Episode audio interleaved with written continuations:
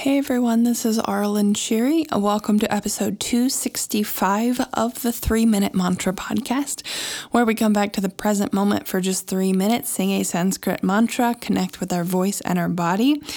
I publish a new mantra every week on Sundays, and then you can go back to it on a daily basis if you'd like to practice it every day. This week's mantra is Kali Ma.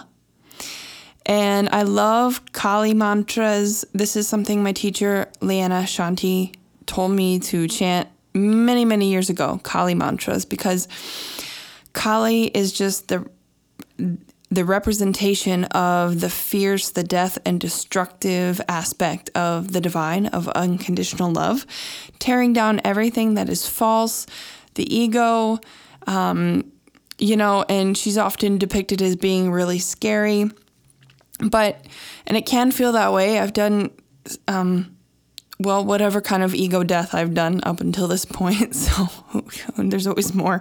But you know I've, my life has changed uh, dramatically in that i'm not the same person at all that i was like seven years ago. And there's a lot of scary stuff that comes along with that because it means real change. It means letting go. Um, for me it's meant letting go of family members jobs, other aspects of my identity, um, 140 pounds off my body, you know, which a lot of that stuff is scary. And, but the result, but it was truth. Like it was, it had to go away, put, torn down, and the Kali energy helps show truth by tearing down and then you can rebuild because you don't want to keep rebuilding things on a broken foundation.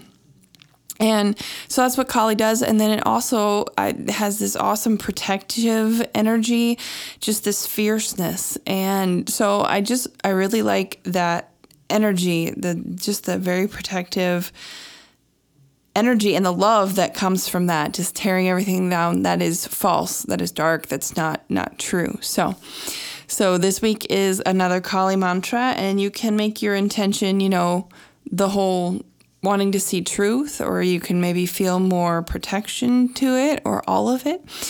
Um, just see how you're feeling. So here we go Kali Ma.